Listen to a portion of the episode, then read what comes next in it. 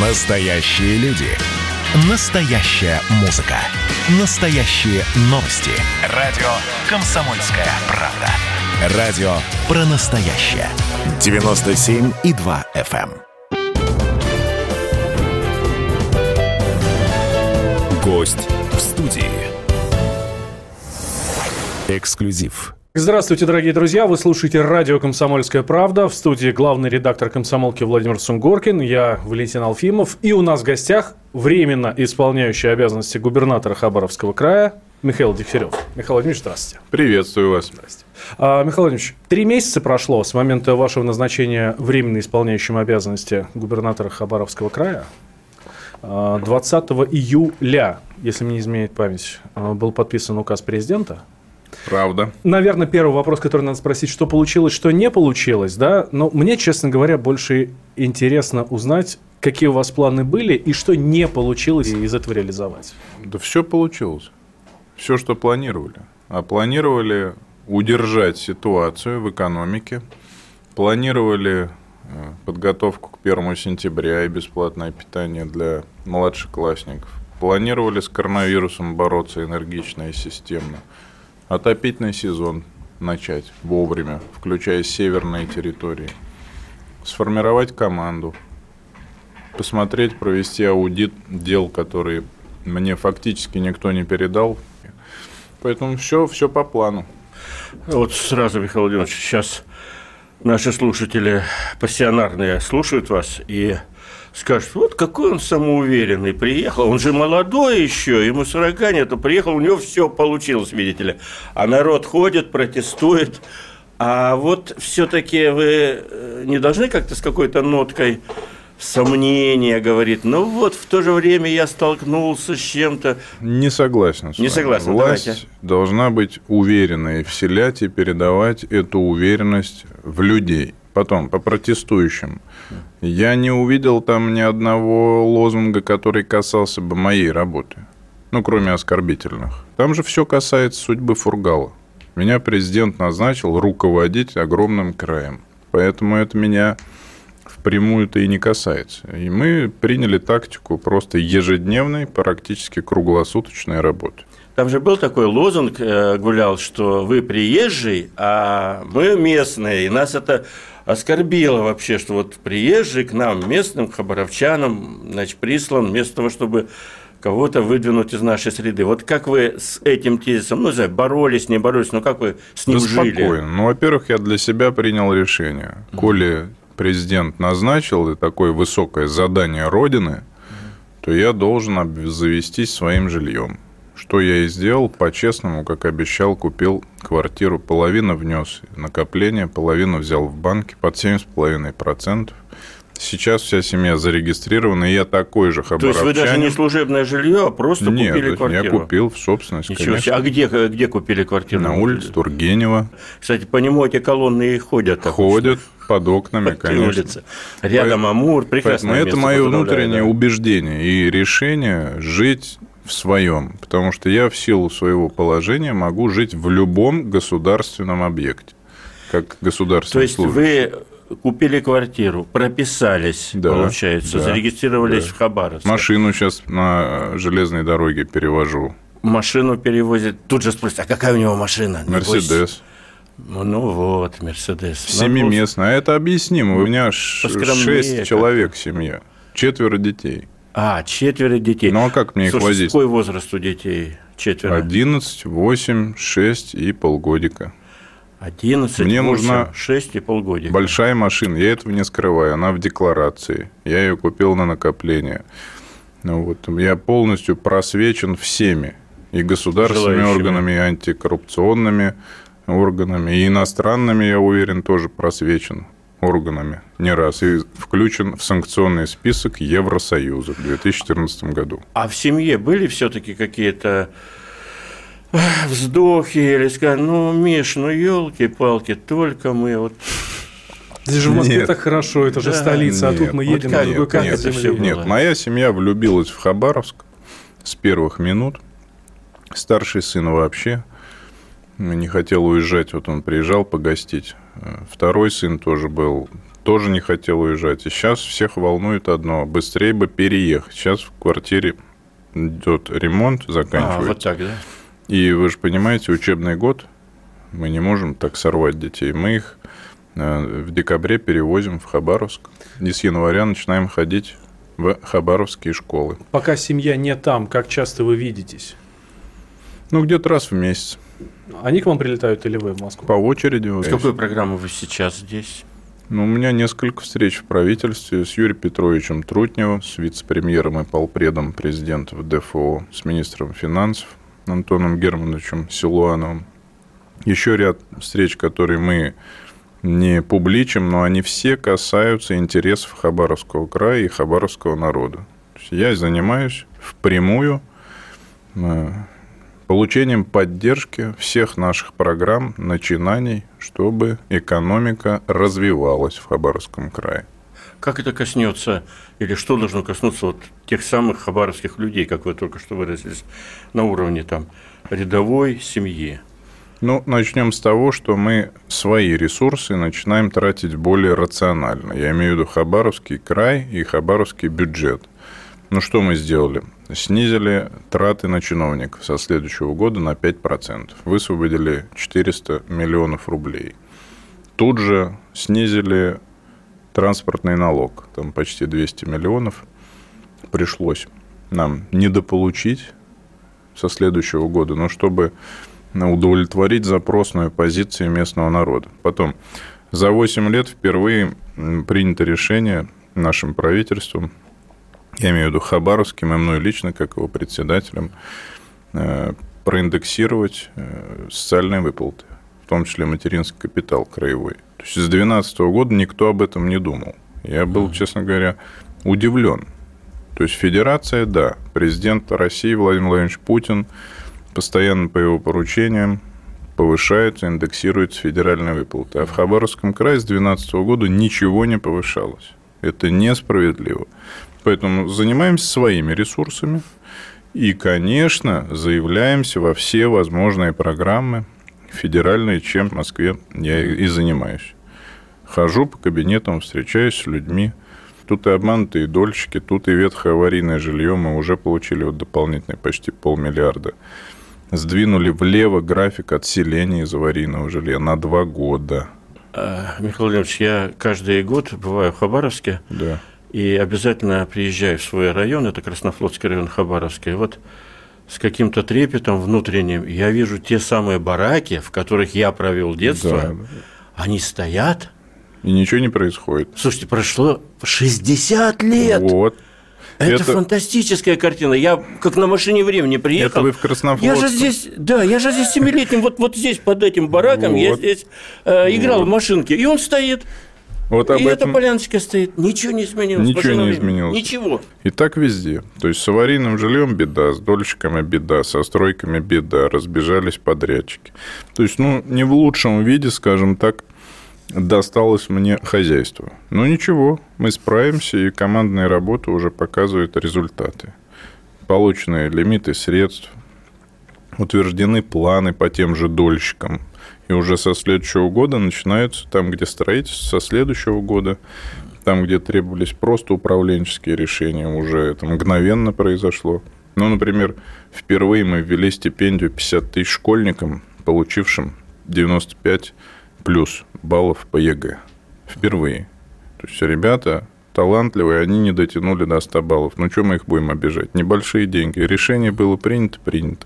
То же самое с этими дозарами, которые в школах и в детских садах закупались, чтобы дезинфицировать воздух. Собирались родители. Но безобразие. Это было приостановлено все действие. Мы из резервного фонда 100 с лишним миллионов потратили, но зато купили их за государственный счет, чем родители освободили от поборов. Но вы изучаете народную реакцию? И у меня нет желания понравиться там, кому-то не понравится. Я хочу добросовестно все сделать, чтобы потом было не стыдно сказать. Это сделал я и моя Михаил команда в Хабаровском крае. Да. Вот что бы мне хотелось. И теперь критикуете или не критикуете, а может даже похвалите. Да, но... да. Вот просто большое построено, заблуждение, да. Что я хочу завоевать любовь. Любовь не так завоевываю. Я хочу делами доказать, что я на своем месте. Вы сказали про командную работу, что командной работой мы всего добьемся. А у вас команда новая или старая? Ну, она частично она осталась от прежних руководителей. Вот министр образования остался прежний, министр экономики прежний. А вот первые вице-губернаторы, 2, это один приехал со мной, Никитин Александр Александрович, его почему-то в самарце записывают, он ни разу в жизни не был в Самаре, он москвич. А второй первый зам, это местная хабаровчанка Мария Юрьевна Авилова, замечательный специалист, суперпрофессионал, умница, была назначена вот первым замом. На строительство мы пригласили хабаровчанина, который работал в Москве. На социальные вопросы пригласили хабаровчанина Евгения Никонова, который работал в Москве. На внутреннюю политику пригласили хабаровчанина Базилевского, который работал, прежнее место его, директор Международного центра «Океан». Мне говорят, засилие варягов. Где вы их увидели-то, этих варягов? Все местные. Или хабаровчане, которые получили опыт, или в Москве, или в других регионах, напитались, получили компетенции и были приглашены. Давайте сейчас сделаем небольшой перерыв, буквально 2 минуты, никуда не переключайтесь. У нас в гостях временно исполняющий обязанности губернатора Хабаровского края Михаил Дегтярев, беседует с ним главный редактор «Комсомольской правды» Владимир Сунгоркин и я, Валентин Алфимов. Итак, 2 минуты, и мы возвращаемся, продолжаем наш разговор. Гость в студии. Настоящие люди. Настоящая музыка. Настоящие новости. Радио «Комсомольская правда». Радио про настоящее.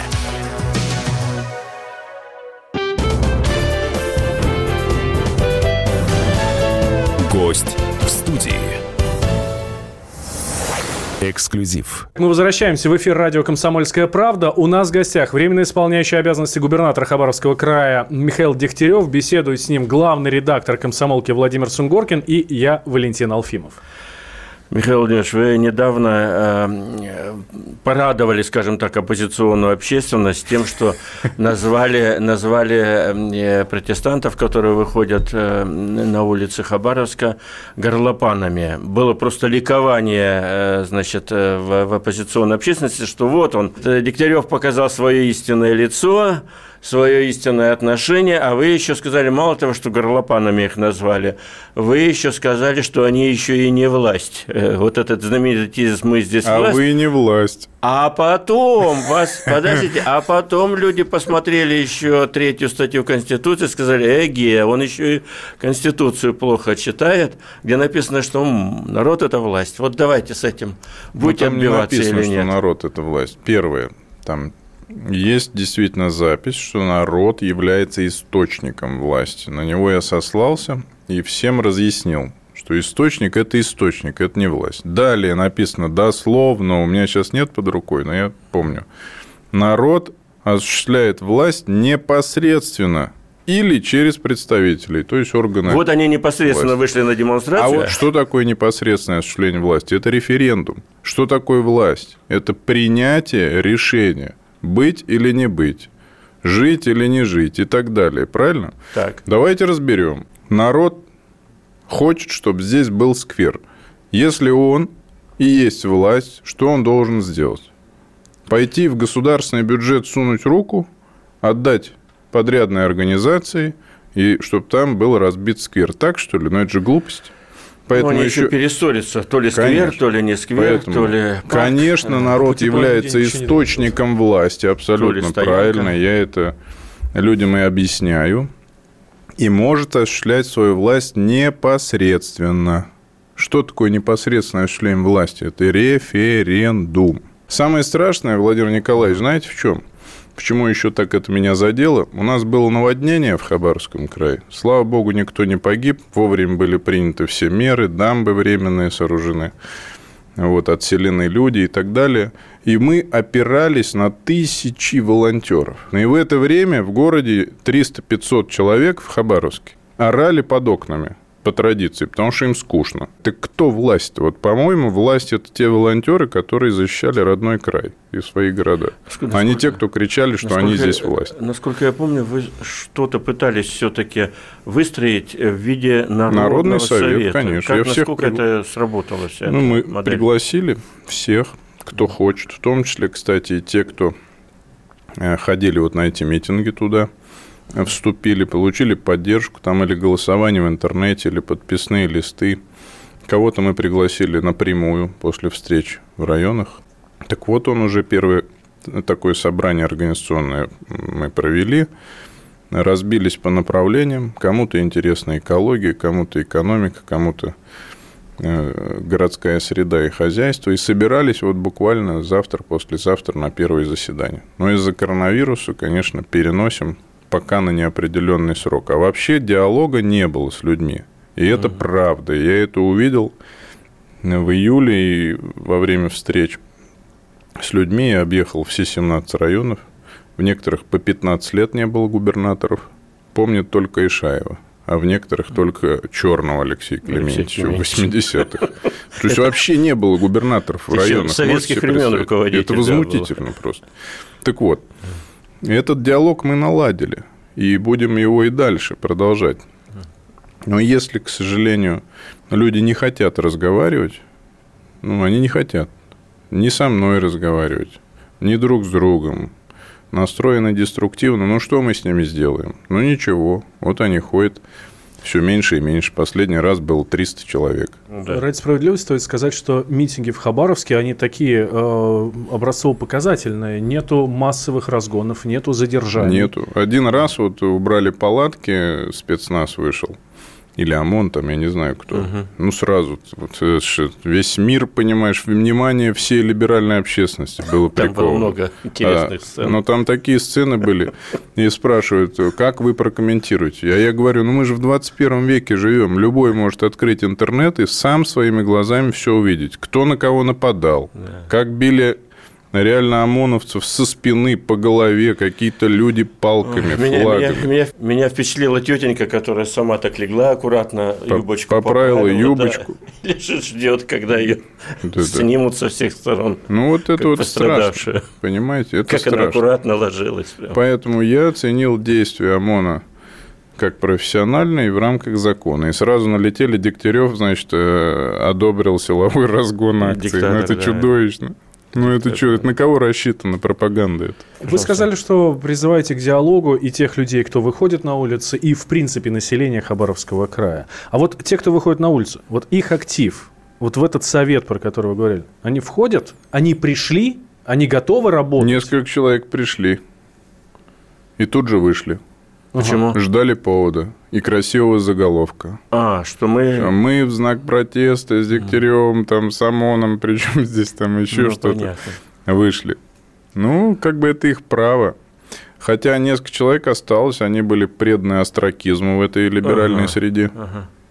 Как так? Пошли, понимаешь, в Народный совет, который при губернаторе, так не пойдет.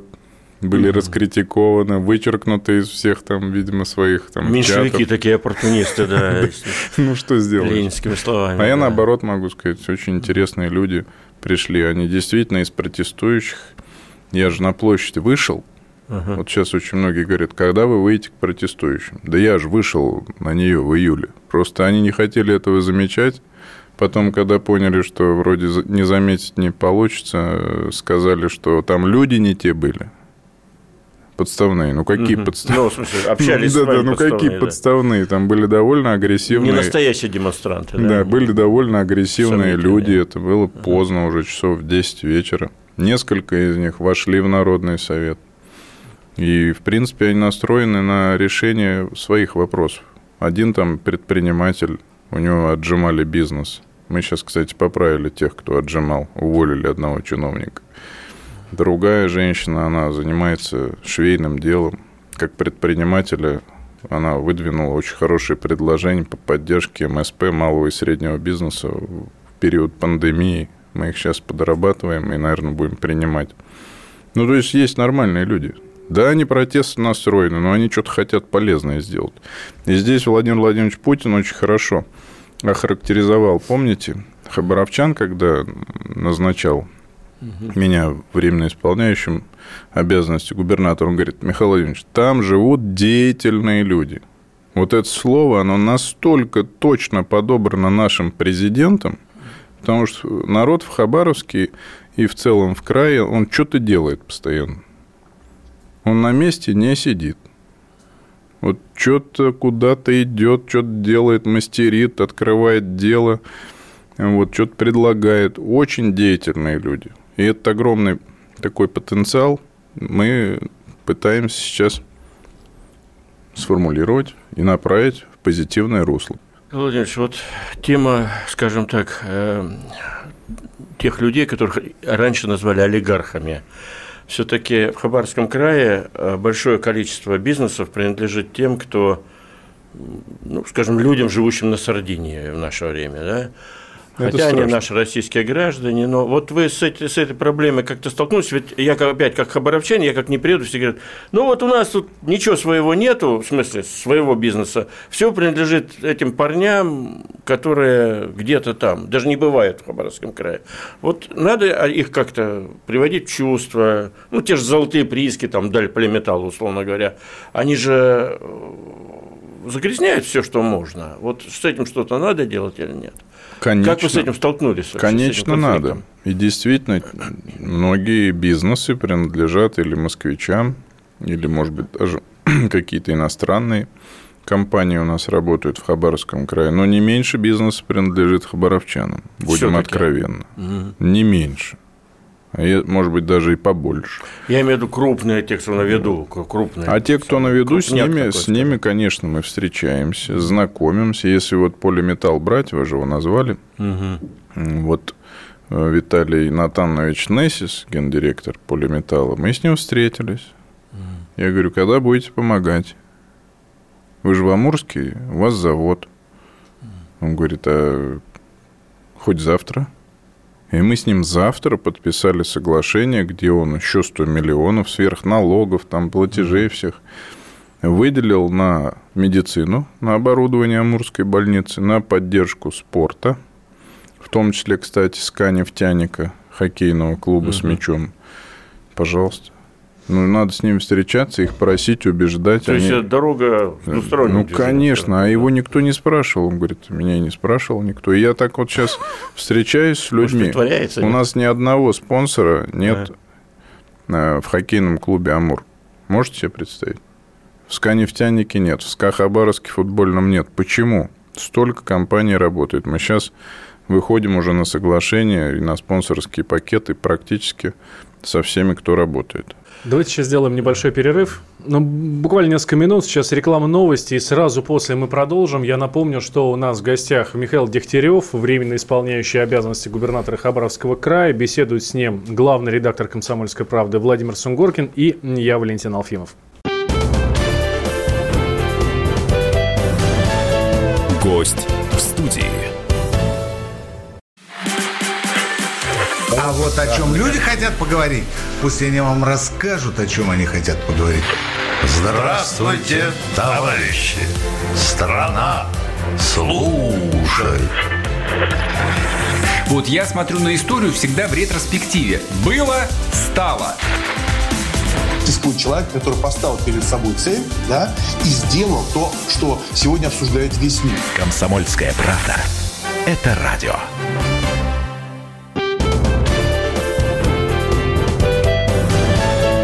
Гость в студии.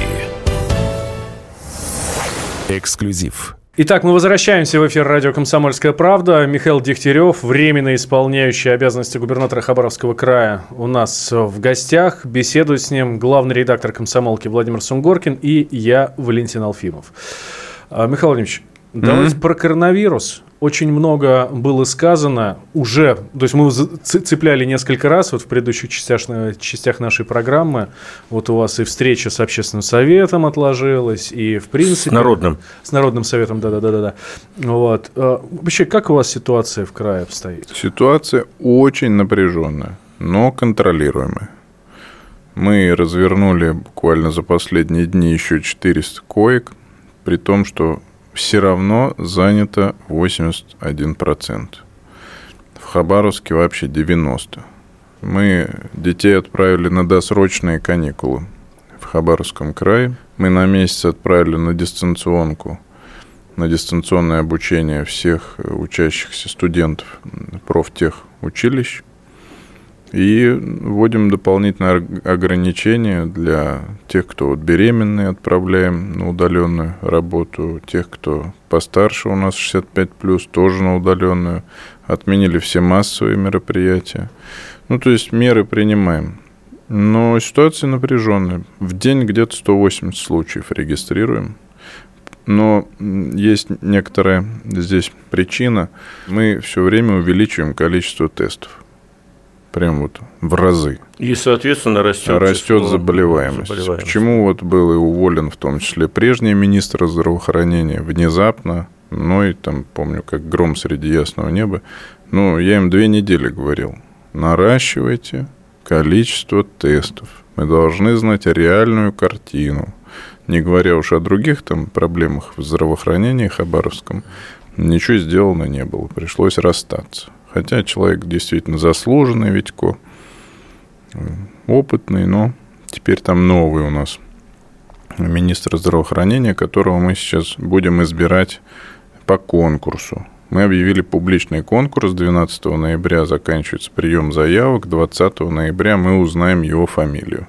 Его будет отбирать комиссия из местных хабаровских организаторов здравоохранения. А есть желающие вообще? А то скажут, к черту, в такое время еще, когда вирус этот... Я сейчас точное число не назову, Сейчас мы в Москве, но в конце недели было несколько кандидатур, которые подали заявки. И они реальные? Медицина, она способна хабаровская родить управленцев, я в этом уверен, современных, молодых, опытных в то же время. Никаких проблем. То есть министром здравоохранения будет местный. А вот этим цифрам можно верить? У вас 179 в день. А ходят всякие разговоры, что целый ряд губернаторов сознательно занижает эту цифру для того, чтобы выглядеть хорошо, в некой отчетности перед Москвой, что все на контроле. А на самом деле у вас их не 179, а 879. И тогда, если бы вы показали правду, я условно говорю, условно губернатор, и он получает втык, что ситуация вышла из-под контроля, он виноват. Есть над вами такая какая-то... проклятие или как это назвать, беда такая, что нас... надо что-то химичить с отчетностью. Нас ориентируют и президент, и Минздрав, правительство в целом на объективные данные. Я доверяю данным нашего Минздрава и Роспотребнадзора, и регулярно их проверяю. Ситуация, повторяю, она очень непростая.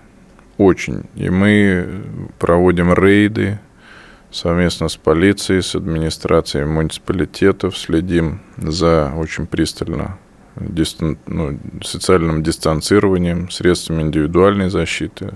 Но очень многие, конечно, расслабились люди. Это очень плохо заканчивается. Как правило, у нас в правительстве сейчас первый зам дома мой, министр экономики дома, министр инвестиций дома, положительные тесты показали. Министр ЖКХ переболел, тяжело вышел. Первый вице-мэр Хабаровск не перенесла и умерла. Замечательный управленец была женщина. Поэтому это не игрушки. Это не миф какой-то. Это реальная болезнь, страшная болезнь. Вокруг вас столько заболевших.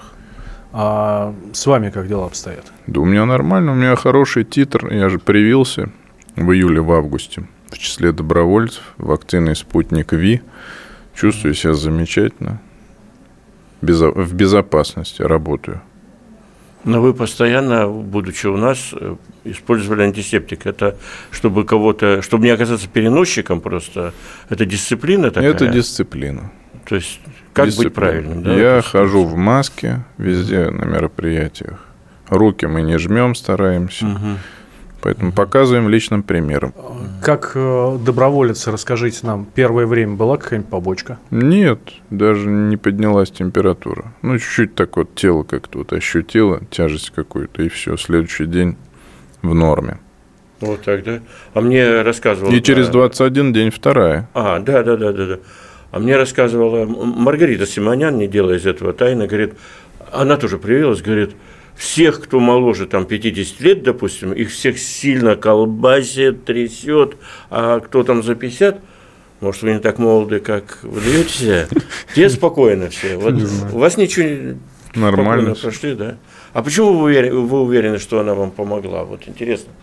А вдруг вы просто, он до вас не добирался, вирус? Ну, если вокруг столько болеет людей, а мы же контактируем на заседании правительства, постоянные доклады, встречи. Первую волну, Михаил Владимирович, вы пережили здесь, в Москве. Да. А вторая, соответственно, волна вас накрывает уже в Хабаровске именно в роли руководителя. Да. Какой опыт вы отсюда туда перенесли? И, может быть, что-то свое туда внесли, вот именно в Хабаровском крае, уже опираясь на свой опыт, который был получен здесь? В июле, когда туда президент меня назначил, сразу же начали опыт Москвы перенимать. К нам же прилетала целая бригада врачей из Москвы. Нам Сергей Семенович Собянин очень сильно помог. Средствами индивидуальной защиты 2 самолета прилетело. Вот. Постоянные были по видеоконференц-связи, назовем их так, семинары или практикумы, когда московские врачи, наших врачей тоже инструктировали. Это еще в июле было, буквально вот последняя неделя июля, только первые дни там были моей работы. Поэтому мы еще тогда, на завершении первой волны, очень хорошо потренировались. А сейчас наши хабаровские врачи, в принципе, уже сами могут, кого хочешь, в общем-то, и потренировать, и просветить. Очень высококвалифицированные специалисты у нас работают в системе здравоохранения Хабаровского края, особенно в части борьбы с ковидом. Ну и сам Евгений Никонов, зампред правительства по социальным вопросам, он же работал в департаменте здравоохранения Москвы. Он хоть и хабаровчанин, мы же его из Москвы забрали. У него большой очень опыт в этой части. Он его весь перенес на хабаровскую землю. Скажите, вот вы 100 дней уже проработали, уже гораздо больше понимаете об устройстве Хабаровского края, чем когда приехали. У вас уже так просматривается из тумана некая стратегия ваша личная, вот, которая, я не знаю, войдет в историю, что вот был такой губернатор Дегтярев, вот он делал акцент на то, на это и вот на то. А чем другие губернаторы, он вообще не занимался, не отвлекался.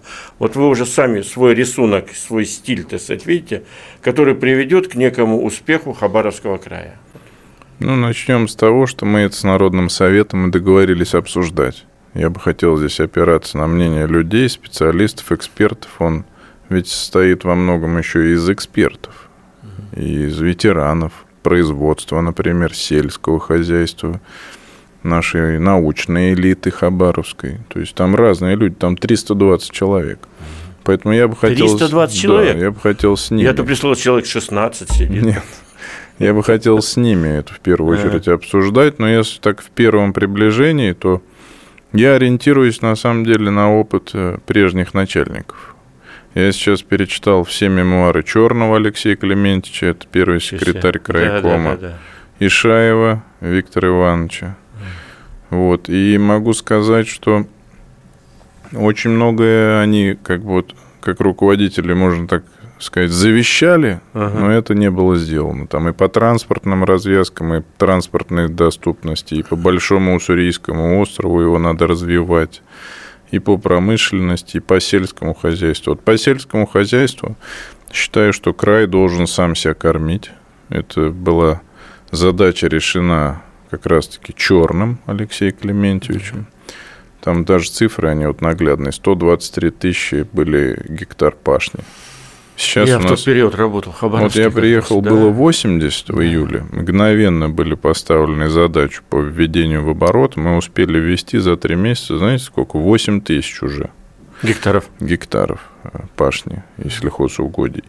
И 35 тысяч мы обнаружили как раз безхозяйных. Где пайщики потерялись, владельцы куда-то разлетелись. Вот, где-то заложена эта земля. То есть мы с этим сейчас будем разбираться и доводить все показатели хотя бы до перестроечных, когда Чёрный вот как раз завершал свое правление. Пожалуйста, я хочу довести обеспечение продуктами до 100% всеми. И яйца, и мяса, и молока, и овощей. Почему нет? Есть замечательные технологии современные.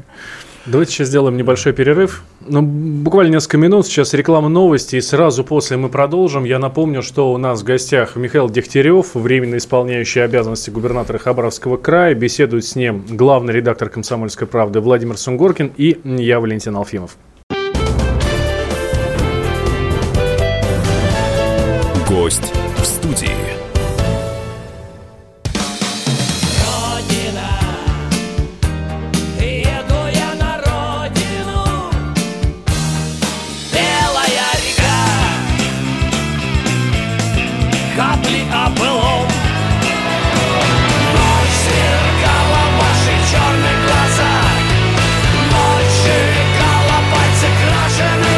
«Комсомольская правда». Радио поколения ДДТ.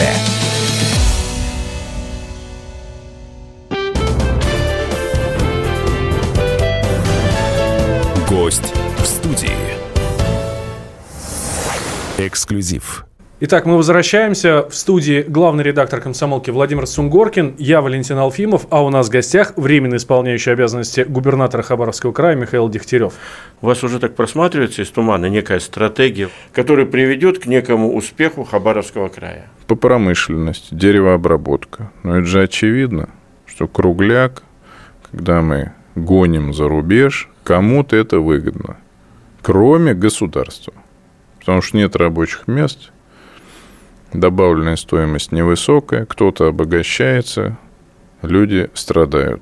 Будем развивать? Будем. Поэтому я бы видел мощным именно лесоперерабатывающий комплекс в Хабаровском крае. Вы всего 2 пункта назвали, а я сижу, вас слушаю, думаю, так, и по первому, по второму пункту у вас есть серьезные оппоненты, это великий китайский бизнес. Они же, им же это не понравится, они как-то будут... А решение принято, например, по экспорту круглого леса. А, ну да, оно же президент принял, все, его все можно за это только поблагодарить, да.